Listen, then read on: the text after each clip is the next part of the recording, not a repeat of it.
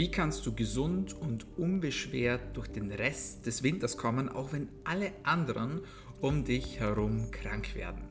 Wie schaffst du es, dein Immunsystem von Grund auf so zu stärken, dass es nicht nur mit Bakterien und Viren gut und schnell fertig werden kann, sondern vor allem auch, dass deine Power und Leistungsfähigkeit während dieser Zeit hoch bleibt.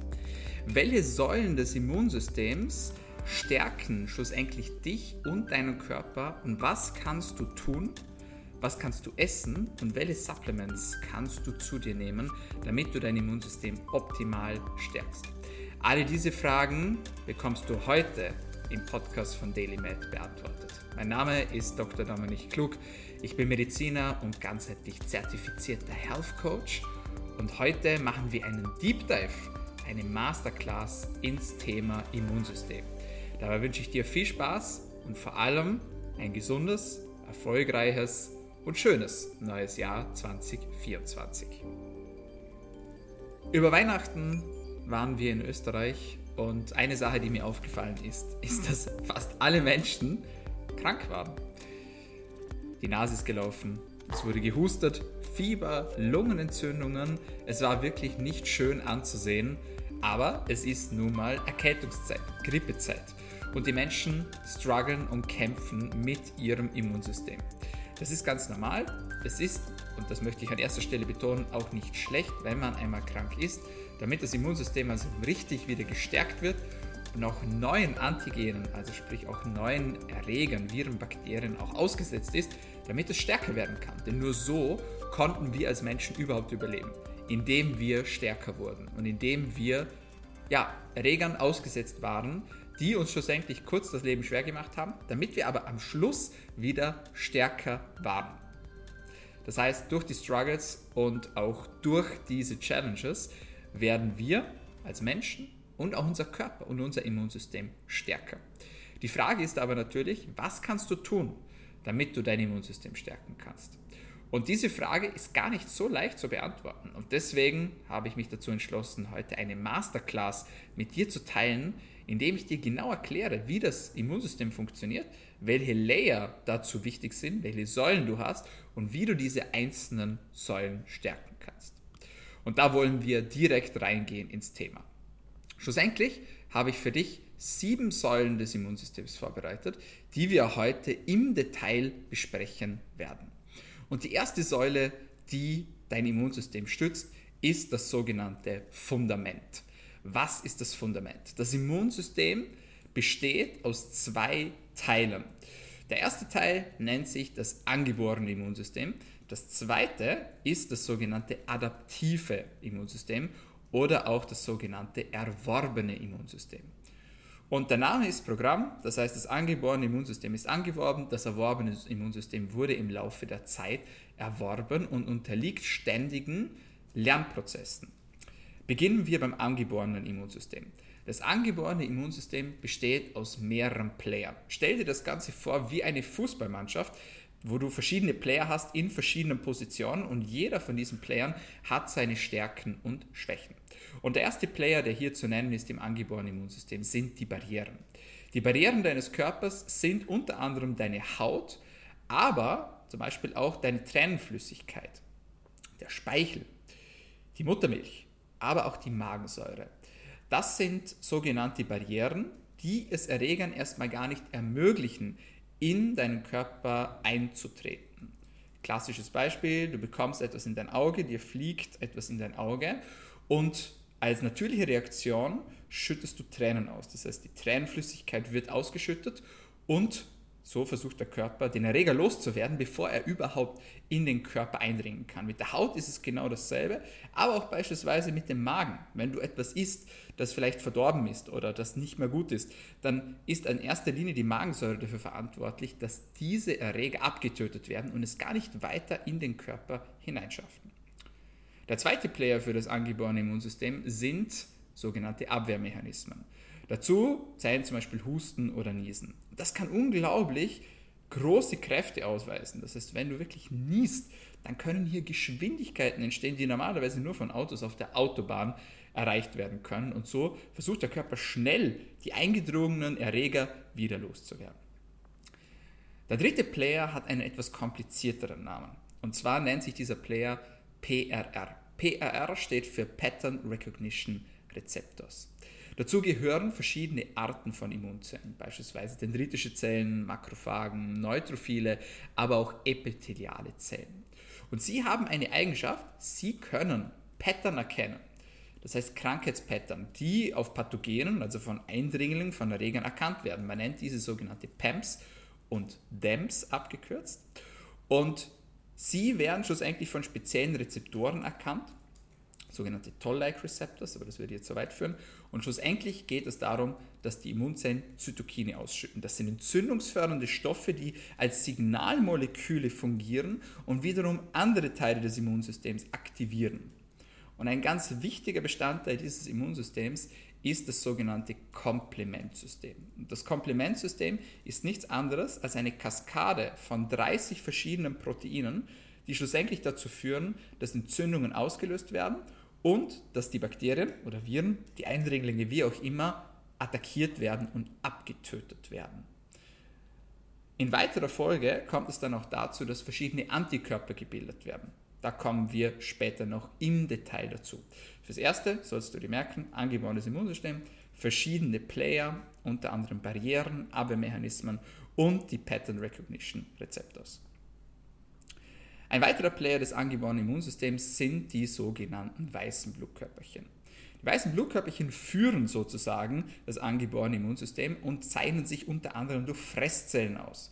Fresszellen sind beispielsweise Makrophagen, Neutrophile, aber auch dendritische Zellen, sowie lymphoide Zellen und Mastzellen und eine Art, die kann man sich super gut merken, nämlich natürliche Killerzellen, Killer Cells. Und diese Zellen haben eines gemeinsam, nämlich dass sie komplizierte Namen haben, aber auch, dass sie Eindringlinge, Erreger physisch attackieren oder diese umhüllen und diese schlussendlich so zerstört werden können. Und je nachdem, welche Immunzellen man sich anschaut, so haben diese auch spezifische Locations im Körper, wo sie zu finden sind. Als Beispiel, die dendritischen Zellen finden sich in der Haut, in der Nase, in Lunge und auch im Darm. Und dann gibt es zum Beispiel noch die natürlichen Killerzellen. Diese sind spezifisch auch großflächig über den Körper verteilt, um hier Moleküle auszuschütten, damit, wenn Fremdlinge erkannt werden, diese auch zerstört werden können. Es werden aber nicht nur Fremdlinge attackiert im Körper, sondern teilweise auch körpereigene Zellen, wenn diese ihre Funktion verlieren, wenn diese absterben oder wenn diese einfach nur noch vor sich hin vegetieren und eigentlich gar keine Lust mehr haben, irgendetwas anderes zu machen. Auch dann hat das Immunsystem die Aufgabe, diese Zellen zu entfernen. Und der letzte Player des angeborenen Immunsystems ist, salopp gesagt, eine Entzündung. Die Entzündung entsteht durch verschiedene Mechanismen, also einerseits durch die Aktivierung von Immunzellen, aber auch durch die Aktivierung des Komplementsystems. Und es ist eine unmittelbare Antwort auf die Infektion. Und wir alle kennen die Symptome von einer Entzündung, vor allem wenn du schon mal krank warst oder wenn dich mal eine Biene gestochen hat. Es kommt zu Schwellung, es kommt zur Hitzeentwicklung, es kommt zur Schweißproduktion, es werden da Schmerzen, die Stelle, die betroffene Stelle wird rot, der Blutfluss wird dort erhöht und der Körper antwortet mit Fieber. An dieser Stelle sei auch erwähnt, dass Fieber nichts Schlechtes ist. Wir haben die Tendenz, Fieber schnell mit Medikamenten bekämpfen zu wollen. In Wirklichkeit ist Fieber allerdings ein sehr, sehr kluger Schachzug des menschlichen Körpers und auch der Natur, denn indem wir die Körpertemperatur erhöhen, ist es so, dass die eingedrungenen Erreger sich schlechter vermehren können und die körpereigenen Systeme besser funktionieren können. Deswegen ist es auch suboptimal, wenn du dich bei einer Erkältung der Kälte aussetzt.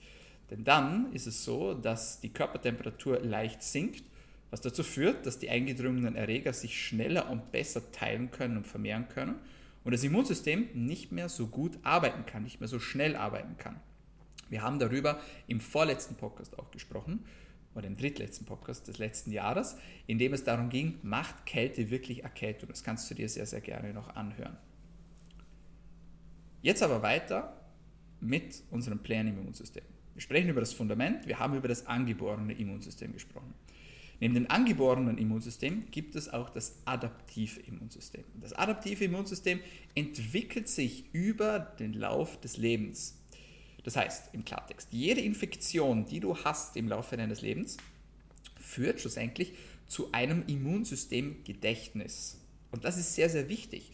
Denn so lernt der Körper auch mit verschiedenen Eindringlingen, mit Bakterien und Viren auch zurechtzukommen, damit, wenn diese wieder in den Körper eindringen, der Körper schlussendlich auch dafür sorgen kann, dass diese schneller und effektiver bekämpft werden.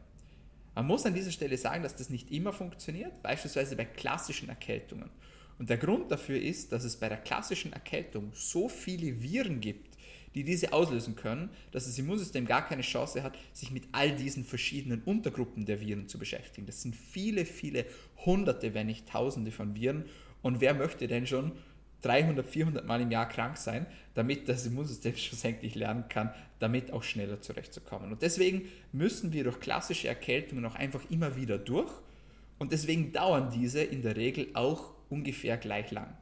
Manchmal erwischt es einen härter, manchmal nicht so hart, äh, schlussendlich am Ende des Tages muss man sich einfach merken, dass das Immunsystem zwar learnable ist, das heißt, dass es wirklich lernen kann, aber dass es gegen manche Viren beispielsweise auch einfach nur akut kämpfen kann und das dann auch seine Zeit benötigt, damit diese Viren bekämpft werden können und damit der Infekt auch gelöst werden kann.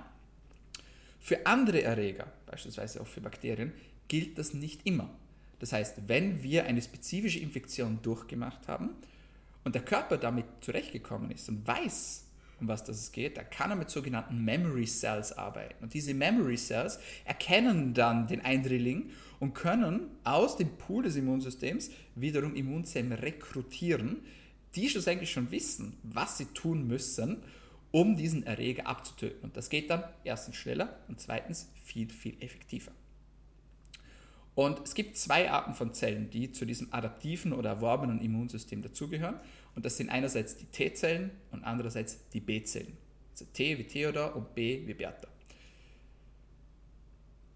Die T-Zellen und die B-Zellen stammen aus Stammzellen ab, die im Knochenmark produziert werden und dann gereift werden im Körper. Beispiel dafür sind die T-Zellen. Die T-Zellen werden im Knochenmark produziert, gelangen dann in den Thymus, das ist das Organ hinter dem Brustbein, und reifen dort heran, bis sie gelernt haben und bis sie gut entwickelt sind und dann auch den Erregern ins Auge sehen können. Es ist allerdings noch etwas komplizierter als das, sonst wäre es ja einfach. Und es gibt verschiedene Untergruppen von diesen T-Zellen. Die wichtigsten sind die Killerzellen, die Helferzellen und die Gamma-Delta-T-Zellen. Die Killerzellen, Name ist Programm, eliminieren infizierte, kaputte oder eben auch dysfunktionale Zellen, also Zellen, die ihre Funktion verloren haben. Und schlussendlich schütten sie Botenstoffe aus, sogenannte Zytokine, die die Erreger angreifen, die Zellwand angreifen und somit auch den Zelltod einleiten können. Neben den Killerzellen gibt es die T-Zellen. Und die T-Zellen haben keine tödliche Komponente per se, sondern sie schütten Botenstoffe aus, auch wieder sogenannte Zytokine, von denen gibt es verschiedene. Und diese wiederum können dann andere Immunsystemzellen des Körpers stärken, beispielsweise Makrophagen, die Fresszellen, von denen wir vorhin bereits gesprochen haben. Also du siehst, es gibt quasi Zellen, die direkt auf den Eindringling losgehen, das sind die sogenannten Killerzellen, Name ist Programm. Und dann gibt es die Helferzellen, die zwar nicht direkt selbst kämpfen können, aber dafür sorgen, dass andere Zellen des Immunsystems gestärkt werden und diese somit wie mit Proviant versorgt werden, um auch länger und effizienter gegen die Eindringlinge kämpfen zu können. Dann gibt es noch die Gamma-Delta-T-Zellen, die funktionieren ähnlich wie Killer-T-Zellen, sind jedoch vor allem im Darm zu finden. Über den Darm werden wir nachher noch im Detail sprechen. Du weißt, der Darm ist ein wichtiger Bestandteil des Immunsystems, ein Ort, an dem sich über 70 Prozent der Immunzellen befinden, unter anderem die Gamma- und Delta-T-Zellen. Die T-Zellen haben wir somit besprochen und somit fehlen uns noch die B-Zellen. Die B-Zellen sind faszinierend, denn sie werden schlussendlich von den sogenannten Helfer-T-Zellen aktiviert, teilen sich und können dann als Konsequenz Millionen von Antikörper produzieren. Und diese wiederum können die Pathogene, also die Eindringlinge markieren. Das heißt, sie setzen wie ein kleines Signal auf die Eindringlinge obendrauf Und das Immunsystem sieht diese Signale und kann sie somit zerstören. Also stell dir vor, du hast kleine Lichter und mit diesen kleinen Lichtern werden die Eindringlinge markiert. Das Immunsystem sieht diese Lichter und weiß, aha, fremde Zelle, gefährliche Zelle, diese müssen wir zerstören. Bei den Antikörpern gibt es verschiedene Gruppen von Antikörpern, nämlich solche, die auf eine akute Infektion hinweisen, das sind meist IgM-Antikörper, und solche, die über eine abgelaufene Infektion Auskunft geben, das sind sogenannte IgG-Antikörper.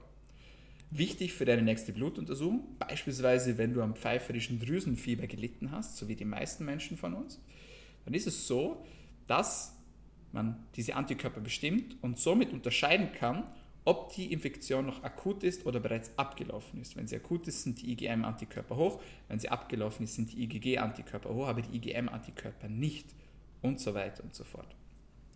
Du siehst, es ist ein komplexes Thema. An dieser Stelle sei aber noch ein Antikörper erwähnt, das sind die IgA-Antikörper. Die IgA-Antikörper sitzen in den Schleimhäuten, also beispielsweise im Darm, aber in der Nase und im Rachen und sie sind auch für die lokale Immunabwehr zuständig. Deswegen zählen sie manche auch zum angeborenen Immunsystem dazu. Das heißt, sie stärken auch diese Welle, diese ja, Barrieren, die wir vorhin bereits genannt haben. Jetzt haben wir das Schlimmste hinter uns und das Einzige, was du dir merken musst, ist, es gibt ein angeborenes Immunsystem, es gibt ein erworbenes Immunsystem. Jetzt wird es leichter, versprochen, und auch etwas leichter verdaulich. Als nächstes möchte ich über die Organe des Immunsystems sprechen. Die Organe des Immunsystems sind teilweise bekannt, teilweise auch nicht. Ein bekanntes Organ ist das Knochenmark. Hier haben wir bereits darüber gesprochen. Und wir haben gesagt, dass im Knochenmark die Immunzellen geboren werden. Und danach werden beispielsweise die T-Zellen in den Thymus geschickt, um dort heranzureifen. Der Thymus ist das primäre Organ des Immunsystems und ganz interessant ist, dass der Thymus im Laufe des Lebens kleiner wird. Das heißt, Kinder, Jugendliche haben ein viel größeres Organvolumen des Thymus als Erwachsene. Man vermutet, dass deshalb auch Erwachsene anfälliger werden für Autoimmunerkrankungen. Autoimmunerkrankungen ist es so, dass das Immunsystem körpereigene Zellen attackiert. Kinder haben in der Regel kein Problem mit Autoimmunität, außer in seltenen Fällen. Erwachsene im Laufe des Alters bekommen ein höheres Risiko, Autoimmunerkrankungen zu erleiden. Das nächste Organ, das wichtig ist für das Immunsystem, ist die Milz. Die Milz ist das zweitgrößte Organ des Immunsystems und befindet sich links im Oberbauch und zwar etwas weiter hinten. Das heißt, wenn du dir an deine Brust fasst und dann etwas nach hinten rutscht in Richtung Wirbelsäule, dann kannst du deinen Brustkorb zu spüren. Und genau an dieser Stelle darunter, unmittelbar unter dem Zwerchfell, befindet sich deine Milz. Die Milz hat verschiedene Aufgaben, unter anderem filtert sie Blut, entfernt dabei auch alte und kaputte rote Blutkörperchen und auch Blutplättchen. Sie kann jedoch diese Blutzellen auch speichern und vor allem, und deswegen ist sie wichtig für das Immunsystem, kann sie Eindringlinge erkennen und hilft dabei, weiße Blutkörperchen im Falle einer Infektion freizusetzen, damit diese gegen die Eindringlinge kämpfen können. Das sind so die drei bekanntesten Organe des Immunsystems. Das vierte Organ, das auch viele kennen und das wir vorhin bereits angesprochen haben, ist der Darm. Im Darm sitzen über 70 Prozent aller Immunzellen hier ist auch das Mikrobiom sehr wichtig, also die Darmbewohner, die kleinen Bakterien, Pilze und Viren, die in unserem Darm sich befinden. Sie helfen dabei, das Immunsystem zu stärken und auch Eindringlinge zu bekämpfen. Wir wissen, dass die Durchdringlichkeit des Darms, also die Durchlässigkeit der Schleimhaut, sehr, sehr wichtig ist. Denn Menschen, die eine verstärkte Durchlässigkeit haben, auch sogenanntes Leaky Gut, haben ein höheres Risiko im Laufe des Lebens Autoimmunerkrankungen zu bekommen. Leaky Gut ist noch mit anderen Parametern assoziiert, das heißt Verdauungsprobleme beispielsweise, aber eben auch mit Erkrankungen, mit Problemen des Immunsystems und auch mit Autoimmunität. Die letzten zwei Organe, die ich ansprechen möchte, werden nicht direkt mit dem Immunsystem assoziiert, sind aber sehr, sehr wichtig dafür. Als allererstes die Schilddrüse. Die Schilddrüse ist wichtig für verschiedene Aufgaben des Körpers, unter anderem für die Energieproduktion, für die Temperaturregulation aber auch für das Immunsystem. Und das wissen die allerwenigsten. Die Schilddrüsenhormone können nämlich Lymphozyten, also weiße Blutkörperchen, die geschädigt sind, reparieren, können die Immunantwort beeinflussen, können Immunzellen kontrollieren und können auch vor der Entwicklung von Autoimmunerkrankungen schützen. Dabei tendieren Menschen mit einer Schilddrüsenüberfunktion eher zu reduzierten Entzündungen, während Menschen mit einer Unterfunktion der Schilddrüse eher anfälliger sind für Infekte. Aber auch hier gilt eine Gratwanderung. Das heißt, man kann nicht sagen, desto besser die Schilddrüse funktioniert, desto weniger Probleme bestehen mit dem Immunsystem, sondern man versucht eine goldene Mitte herzustellen. Das heißt, Ziel ist es, dass die Schilddrüse optimal funktioniert. Das heißt, keine Unterfunktion und keine Überfunktion, sondern dass man sich in einer normalen Schilddrüsenfunktionslage befindet. Warum ist das so?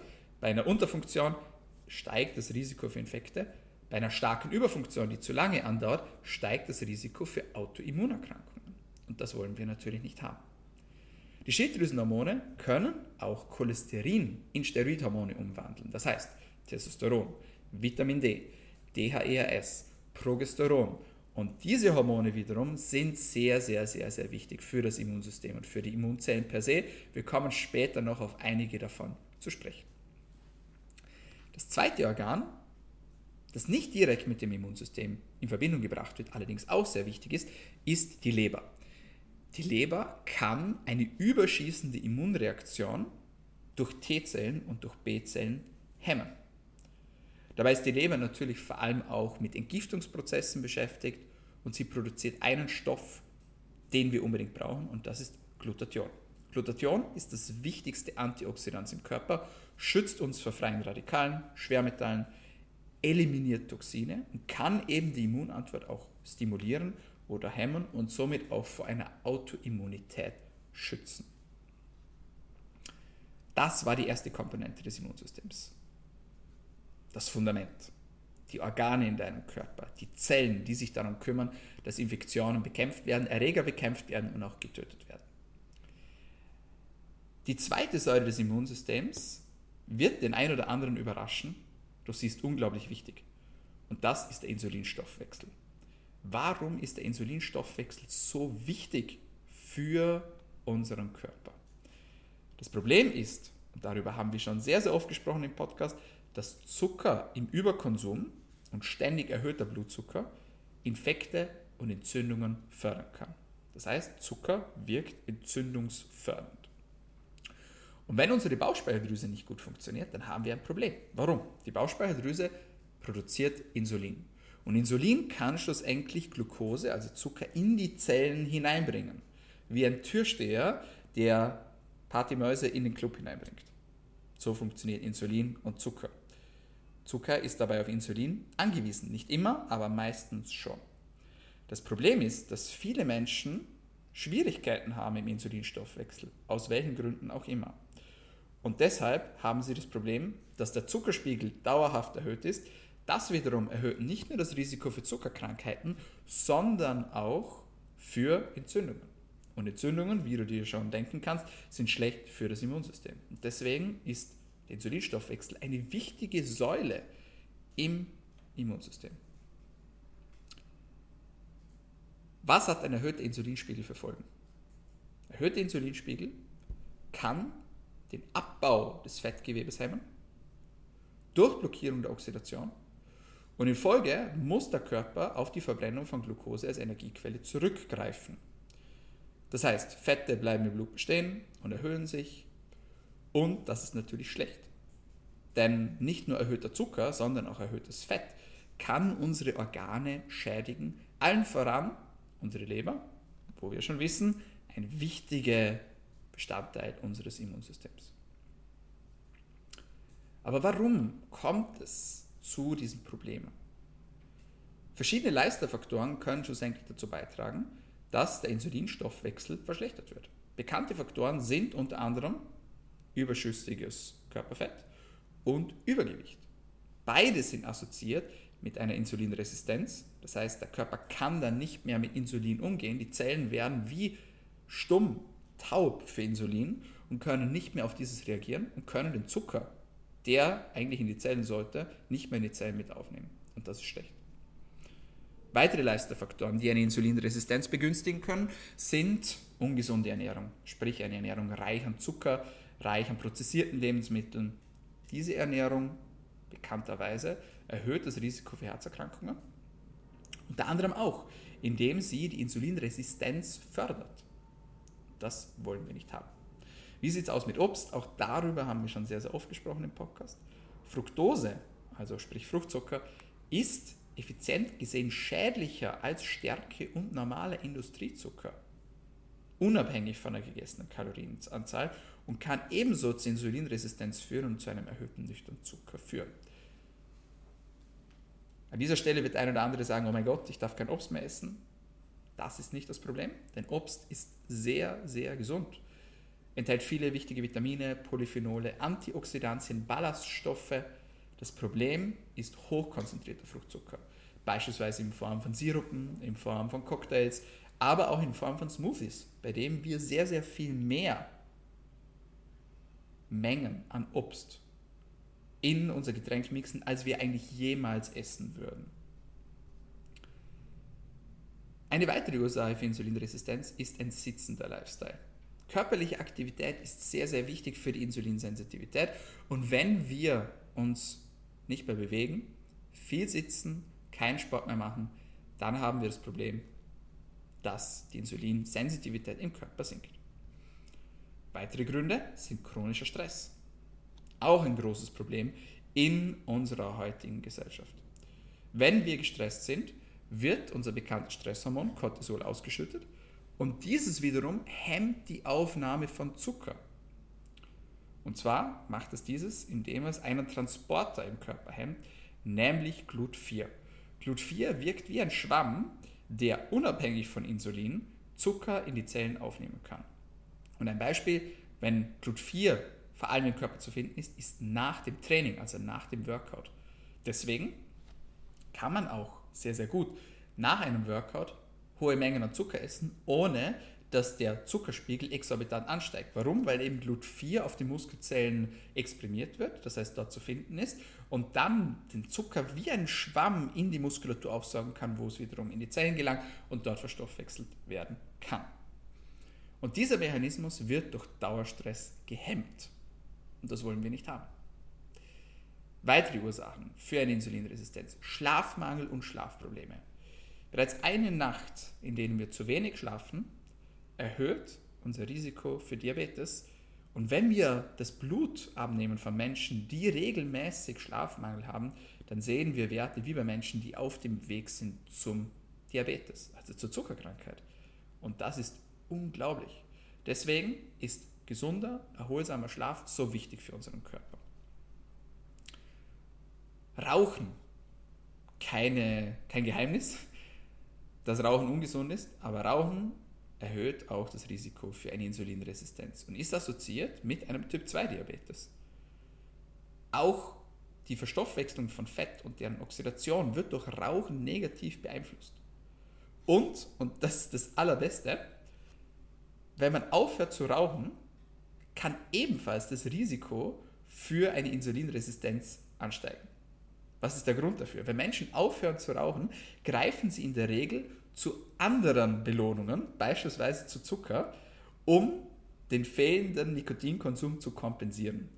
Und anstatt zu rauchen, essen dann viele Menschen Süßigkeiten und dieser erhöhte Zuckerkonsum wiederum führt zu einer erhöhten Gewichtszunahme, führt zu erhöhten Blutzuckerspiegeln führt zu Problemen im Fettstoffwechsel und schlussendlich auch im Zuckerstoffwechsel und begünstigt somit eine Insulinresistenz.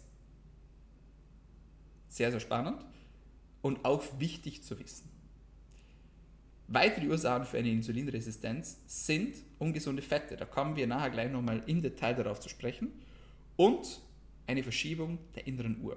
Diese kann beispielsweise durch Schichtarbeit äh, gewährleistet werden, aber auch durch Blaulichtexposition in der Nacht. Deswegen sollten wir, nachdem die Sonne untergegangen ist, auch nicht mehr zu lange in den Fernseher schauen, ins Smartphone schauen, ins Tablet schauen. Alle diese Devices sind eine Quelle von blauem Licht und können schlussendlich die innere Uhr durcheinander bringen und stören. Unsere innere Uhr wird vor allem durch eine Region im Gehirn gesteuert, nämlich im Hypothalamus, und dort befindet sich die Master Clock des Körpers. Und diese Master Clock ist der Nucleus suprachiasmaticus. Wenn man in Nagetieren diesen Master Clock, also diesen Nucleus suprachiasmaticus, schädigt, dann werden die Nagetiere innerhalb von acht Wochen insulinresistent. Innerhalb von zwei Monaten. Also sehr, sehr schnell. Und das ist natürlich schlecht. Man muss aber gar nicht so weit gehen und hier Gehirnanteile zerstören, um irgendwie den Insulinstoffwechsel durcheinander zu bringen, sondern es reicht auch, wenn man einen busy Lifestyle hat und die ganze Zeit unterwegs ist auf der Welt, Zeitzonen überquert, regelmäßig fliegt, unregelmäßig zu Bett geht und aufwacht, auch unregelmäßige Essenszeiten, alle diese Dinge können schlussendlich die innere Uhr stören und somit auch eine Insulinresistenz begünstigen. Mikronährstoffmängel sind auch eine Ursache für Insulinresistenz. Da kommen wir gleich noch im Detail darauf zu sprechen. Für nun merket ihr einfach nur, die zweite Säule für dein Immunsystem ist der Insulinstoffwechsel. Und der Insulinstoffwechsel muss optimal funktionieren. Ansonsten haben wir ein erhöhtes Risiko für Entzündungen und Entzündungen wiederum sind schlecht für das Immunsystem, erhöhen das Risiko für Autoimmunität, erhöhen das Risiko für Krankheiten und das wollen wir natürlich nicht haben. Die dritte Säule des Immunsystems wird ebenfalls den einen oder anderen überraschen, denn es ist der Fettstoffwechsel. Der Fettstoffwechsel ist ein unglaublich großes Thema, über das wir wahrscheinlich einen ganzen Podcast aufnehmen könnten. Für heute möchte ich mich auf das Thema Omega-3 und Omega-6 konzentrieren. Wir haben über Omega-3 schon sehr, sehr oft gesprochen im Podcast und wenn du schon uns länger folgst und uns schon länger zuhörst, dann weißt du, wie wichtig dass ein optimales Verhältnis von Omega-6 zu Omega-3 ist. Das heißt, wir brauchen beides, sowohl Omega-6 als auch Omega-3. Wichtig ist jedoch das Verhältnis dieser beiden Stoffe. Früher, vor wenigen hunderten Jahren, war das Verhältnis von Omega-6 zu Omega-3 noch 2 zu 1 bis 4 zu 1. Das heißt, wir haben etwas mehr Omega-6-Fettsäuren als Omega-3-Fettsäuren konsumiert. Heute beträgt das Verhältnis zwischen 20 zu 1 bis 50 zu 1. 50 zu 1. Das heißt, die meisten Menschen konsumieren viel mehr Omega-6-Fettsäuren, als sie das eigentlich tun sollten. Warum ist das ein Problem für das Immunsystem? Omega-6 ist Teil von Entzündungen und unterstützt entzündungsabhängige Symptome, Schwellung, Rötung, Hitzeentwicklung, Schmerzen.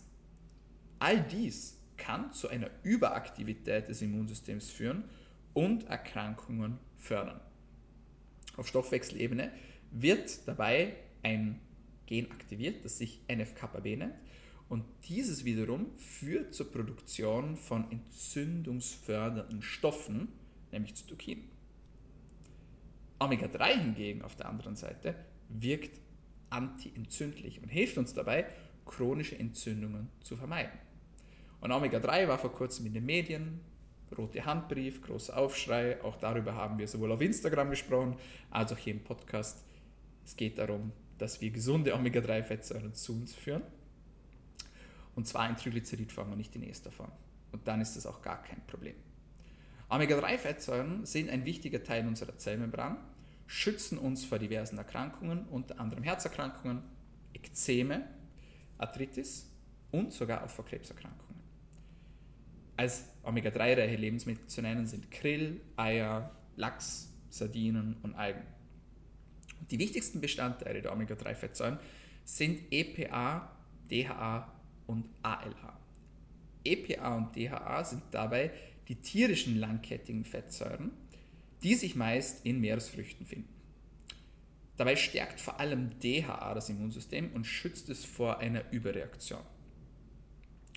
Die Omega-3-Fettsäuren unterstützen das Immunsystem allerdings auch dahingehend, dass es die Lungen stärkt und hier auch vor sogenannten Zytokinstürmen schützt. Das sind diese Ereignisse, die wir vor allem während Covid gefürchtet haben. Omega-3-Fettsäuren hemmen eben auch die NF-kappa-B-Aktivierung und sie können das Überleben in Erkrankungen, beispielsweise Blutvergiftungen, aber auch bei akuten respiratorischen Erkrankungen, also bei akuten Erkrankungen des Lungensystems, verbessern. Dabei unterstützen sie vor allem die Aktivität von neutrophilen Granulozyten, also von weißen Blutkörperchen und von Monozyten in ihrer Aktivität und können somit auch das Immunsystem stärken. Wie ist es mit pflanzlichen Omega-3-Fettsäuren? Hier ist vor allem Alpha-Linolensäure zu nennen, also kurz ALA. Alpha-Linolensäure ist die pflanzenbasierte Omega-3-Fettsäure. Das Problem ist bei ALA, dass sie nur zu einem kleinen Teil in EPA und noch weniger in DHA umgewandelt werden kann.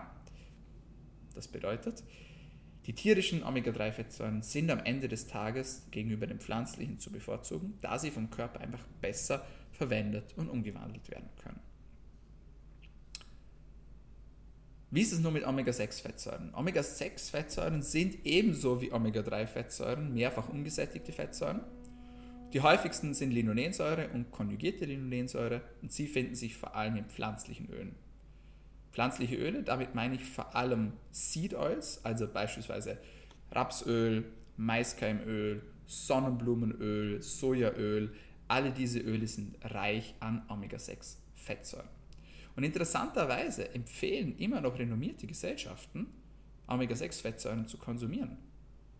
Und sogar dazu, diese Öle zum Kochen zu verwenden, was mehr oder weniger unverständlich ist, denn man weiß aus vielen Daten, dass die Erhitzung von Omega-6-reichen Ölen zu Problemen führen kann, indem Transfette entstehen, das heißt, indem ranzige Fettsäuren entstehen und diese mit Krankheiten assoziiert sind, wie beispielsweise koronare Herzerkrankung, Diabetes, Übergewicht, Allergien, Asthma, alle diese Dinge, die wir nicht haben wollen. Und deswegen ist es keine gute Idee, diese Öle zu erhitzen.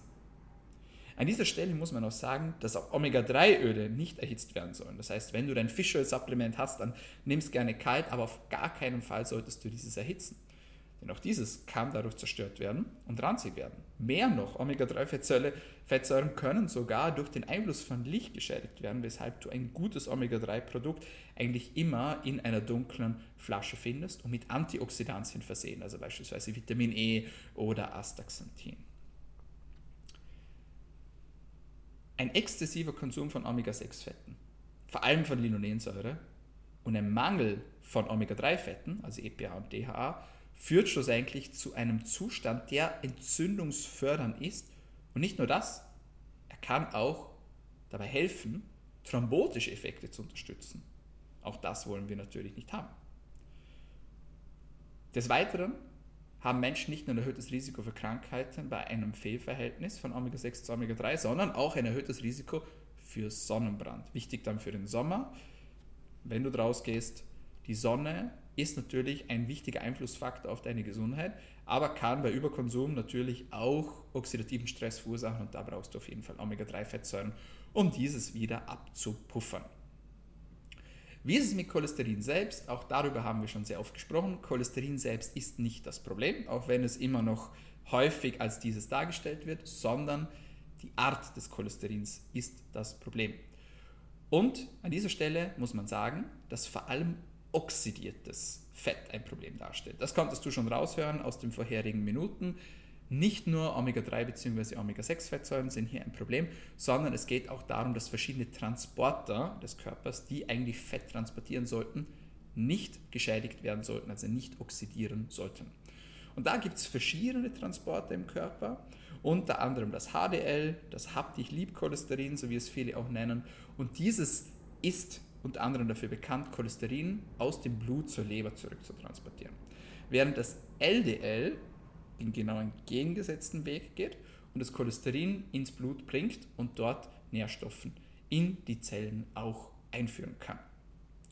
Es gibt noch weitere Cholesterinarten, VLDL und IDL, das würde jetzt aber hier zu weit gehen und damit möchte ich dich auch gar nicht langweilen, sondern es geht eben darum, dass wir versuchen, einerseits hohes HDL zu begünstigen und andererseits versuchen, diesen, ja, dieses Verhältnis auch optimal zu stärken.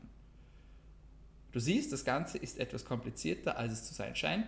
Was du mitnehmen solltest aus diesem Podcast ist, dass es darum geht, Cholesterin ist nicht das eigentliche Problem, sondern das oxidierte Cholesterin, also das geschädigte Cholesterin. Dieses wiederum kann dazu führen, dass Entzündungen im Körper begünstigt werden. Es kann zu Ablagerungen führen im Gefäßsystem, das schlussendlich auch gefährlich sein kann, im schlimmsten Fall auch zu Herzinfarkten führen kann, zu Schlaganfällen führen kann, aber wichtig ist, Man darf nicht mit dem Finger auf Cholesterin zeigen und sagen, das ist das böse Cholesterin, sondern man muss eben auch den Lifestyle mit in die Rechnung einbeziehen.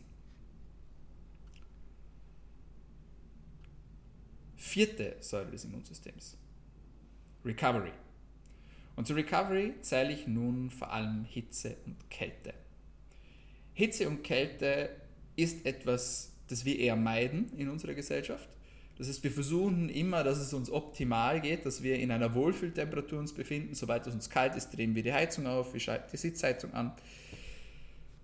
Sobald es uns heiß wird, schauen wir wieder, dass es kühler wird. Wir gehen schwimmen, wir kühlen uns ab, wir drehen die Klimaanlage auf, whatever. Aber dabei wäre Hitze und Kälte so wichtig und teilweise auch extreme Hitze und Kälte so wichtig für unseren Körper, wenn wir gesund sind und auch gesund bleiben wollen. Sauna. Die gesundheitlichen Effekte der Sauna sind bekannt, vor allem wenn man sie mehr als viermal pro Woche nutzt, denn dann kann sie vor allem das Risiko für Herz-Kreislauf-Erkrankungen senken, aber auch das Immunsystem stärken, indem sie die weißen Blutkörperchen erhöht, Lymphozyten, Neutrophile, natürliche Killerzellen, kann jedoch auch die Insulinsensitivität verbessern. Auch hier wissen wir bereits, das ist wichtig für unser Immunsystem, das ist wichtig für unseren Zucker, wichtig aber auch für unseren Blutdruck und auch für unseren Körperfettanteil. Sauna als Lifestyle-Therapie ist durch die Decke gegangen, als man erfahren hat, dass es einen positiven Einfluss hat auf Demenz und Alzheimer. Warum? Weiß man noch nicht so genau. Wahrscheinlich hängt es mit der Aktivierung von sogenannten Hitzeschockproteinen zusammen. Hitzeschockproteine sind Proteine, die den Körper an Hitze und Stress gewöhnen können. Sie reparieren dabei geschädigte Moleküle im Körper, können Proteine neu falten, hemmen aber vor allem auch die Vermehrung von Eindringlingen im Körper, also vor allem Viren, aber auch Bakterien, reduzieren freie Radikale, verbessern die antioxidative Fähigkeit des Körpers aber vor allem eben aktivieren sie auch Zellen des Immunsystems. Und das ist super wichtig. Natürlich ist Sauna auch wichtig für die Entgiftung. Ob man dabei eine Infrarotsauna nutzt oder eine normale Sauna, ist mehr oder weniger irrelevant. Es kommt natürlich auf die gesundheitliche Grundsituation darauf an, deswegen solltest du auch immer, bevor du die Sauna nutzt, mit einem Arzt bzw. mit deiner Ärztin Rücksprache halten. Der Gegenspieler ist die Kälte. Auch das ist etwas, das die Menschen eher meiden, man sieht jedoch immer mehr und mehr, und es wird langsam auch zu einem Trend, muss man sagen, dass Menschen Eisbaden gehen, dass sie sich Eistonnen kaufen, dass sie grounden gehen, auch im Winter und so weiter und so fort. Also es entwickelt sich hier etwas, ja, ein Trend, muss man sagen, auf Social Media, was super cool ist. Und so wie es die Hitzeschockproteine gibt, gibt es auch die Kälteschockproteine, also die Cold Shock Proteins. Diese sind ebenfalls eine Gruppe von Proteinen, die schlussendlich dazu führen können, dass sie die DNA und die RNA reparieren können, also dass sie unser Erbgut reparieren können. Wie powerful ist das bitte? Es gibt verschiedene Kälteschockproteine. Unter anderem sind sie wichtig für die Vermeidung von neurodegenerativen Erkrankungen, aber auch von Entzündungen.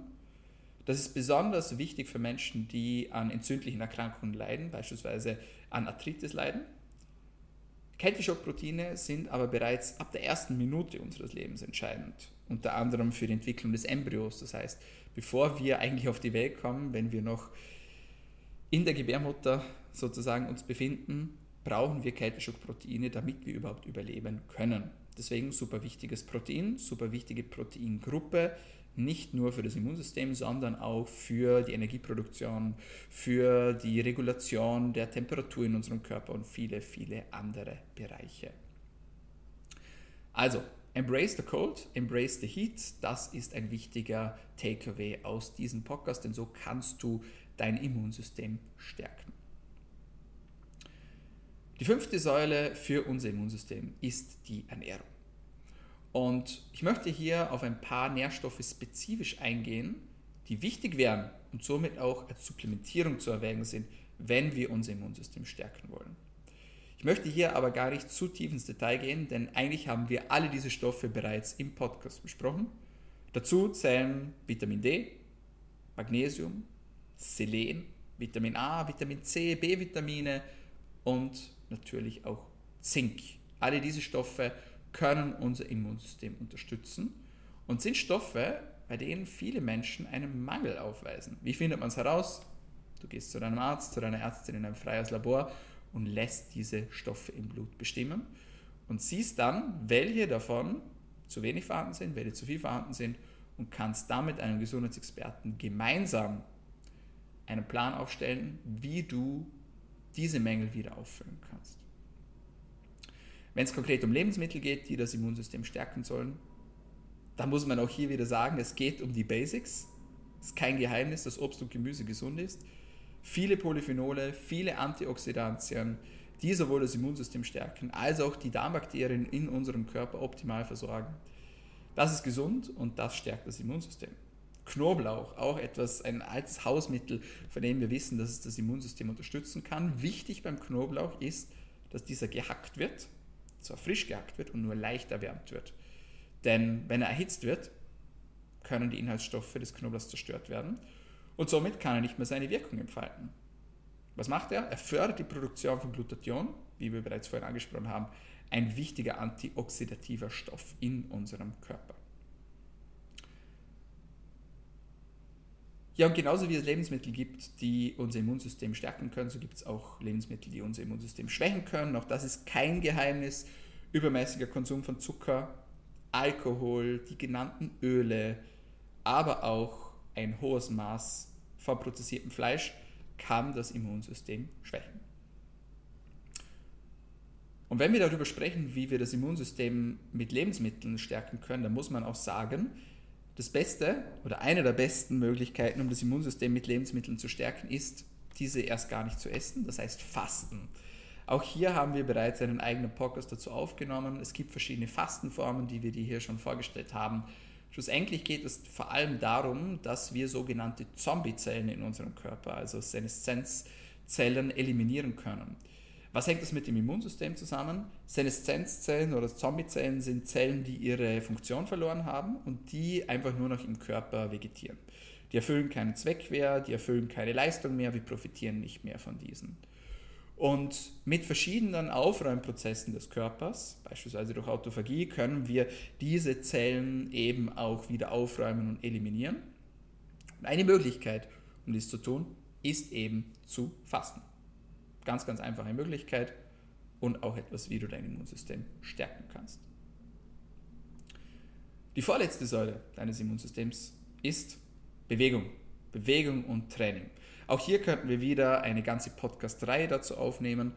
Die Quintessenz aus dem Thema Training ist diese, dass man nicht zu wenig trainieren sollte und auch nicht zu viel trainieren sollte. Das heißt, je nachdem, wie hart dein Workout ist, je nachdem, wie intensiv dein Workout ist, wählt man eine Frequenz zwischen drei bis fünf Mal pro Woche, zwischen 50 und 60 Minuten. Aber wie gesagt, hier kommt es auch essentiell darauf an, was du trainierst, welchen Sport das du machst, wie fit das du bist. Auch hier solltest du Rücksprache halten mit deinem Gesundheitsexperten bzw. mit deinem Arzt oder mit deiner Ärztin. Und last but not least, der Schlaf. Der Schlaf ist die siebte Säule des Immunsystems und wir alle wissen, wie wichtig das Schlaf ist, nicht nur für unser Immunsystem, sondern auch für unsere Leistungsfähigkeit, für unsere Konzentrationsfähigkeit. Einfach darum, damit wir uns fit fühlen und belastbar fühlen und vital fühlen, damit wir uns wie ein Mensch fühlen, aus diesen Gründen müssen wir schlafen. Wenn man auf Zellebene schaut, dann sieht man, dass Schlaf ganz gezielt die T-Zellfunktion in unserem Körper verbessern kann. Du erinnerst dich, es gibt davon diese Killerzellen, die direkt auch attackieren und solche, die einfach nur helfen, die sogenannten Helferzellen. Man weiß, dass Schlafmangel den Körper in eine prädiabetische Stoffwechsellage verschiebt. Das heißt, die Blutwerte sehen ähnlich aus wie bei Menschen, die einen Diabetes entwickeln. Wir wissen, dass Schlafmangel Natural Killer Zellen reduziert, ebenfalls eine wichtige Komponente in unserem Immunsystem. Und wir wissen auch, dass der Schlaf eine Gruppe von Botenstoffen fördert in unserem Körper, nämlich die Zytokine, diese wiederum sind wichtig für das erworbene Immunsystem und du siehst, um das Ganze auch zusammenzufassen, Schlaf ist einfach unglaublich wichtig für unsere Immunität, für unsere Abwehrfähigkeit und eben auch für unsere tägliche Leistungsfähigkeit. Das waren viele Informationen und das war eine ausführliche Masterclass zum Thema Immunsystem. Ich hoffe, du konntest hier wirklich viel für dich herausnehmen und somit auch ja, die Tools nutzen und kennenlernen, die dich schlussendlich dazu befähigen sollen, dein Immunsystem zu stärken. Wenn du auf den Geschmack gekommen bist, dann folge uns jetzt auf Instagram at dominik-klug. Dort findest du noch viele weitere Informationen, Quizzes, aber auch diverse Podcast-Ausschnitte, Studienergebnisse und vor allem auch viele Tipps und Tricks, wenn es darum geht, deine Gesundheit zu optimieren und verbessern. Ich wünsche dir einen erfolgreichen Start ins neue Jahr 2024 und freue mich auf nächste Woche. Bis dahin, mach's gut. So, meine Freunde, das war's von uns für heute bei DailyMed, deinem Podcast zur Medizin, Gesundheit und Langlebigkeit. Wenn du mehr von uns möchtest, dann abonniere uns gleich. Wir sind auf allen Podcast-Kanälen vertreten, vor allem auf Soundcloud, auf Spotify und auch Apple Podcasts. Vielen Dank fürs Einschalten, fürs Zuhören und vor allem fürs Dranbleiben. Bis nächste Woche. Bleib gesund.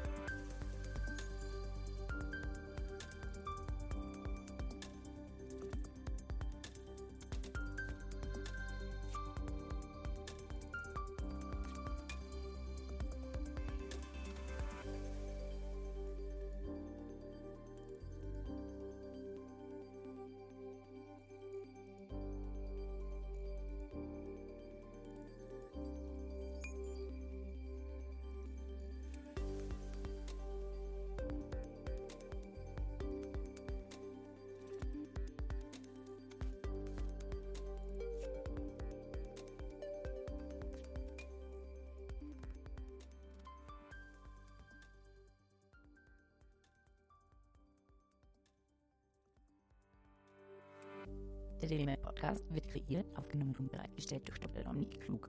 Theoretische und praktische Hacks und Tipps, die in diesem Podcast geteilt werden, dienen ausschließlich deine Informationen und ersetzen keine Diagnose, Behandlung oder Prävention von Krankheiten. Bevor du Produkte konsumierst oder Biohacks umsetzt, die in diesem Podcast erwähnt werden, konsultiere deinen Gesundheitsexperten oder eine medizinische Fachkraft. Vor der Einnahme von Produkten lies stets die Packungsbeilage, um etwaige Gegenanzeigen auszuschließen, um potenzielle Nebenwirkungen zu vermeiden. Wenn du vermutest, dass du ein gesundheitliches Problem oder medizinische Fragen hast, konsultiere eine medizinische Fachkraft. Dr. Dominik Klug übernimmt keine Haftung für etwaige negative Folgen, die aus der Anwendung der im Podcast genannten Inhalte resultieren. Meinungen und Statements von geladenen Gästen sind ihre eigenen und werden nicht zwingend von Dr. Dominik Klug befürwortet. Geladene Gäste im Podcast haben eventuell direktes oder indirektes Interesse am Verkauf von den Podcast genannten Produkten oder Dienstleistungen. Die Glaubwürdigkeit oder Qualifizierung der geladenen Gäste wird durch den Podcast weder repräsentiert noch gewährleistet. Dieser Podcast gehört Daily Med.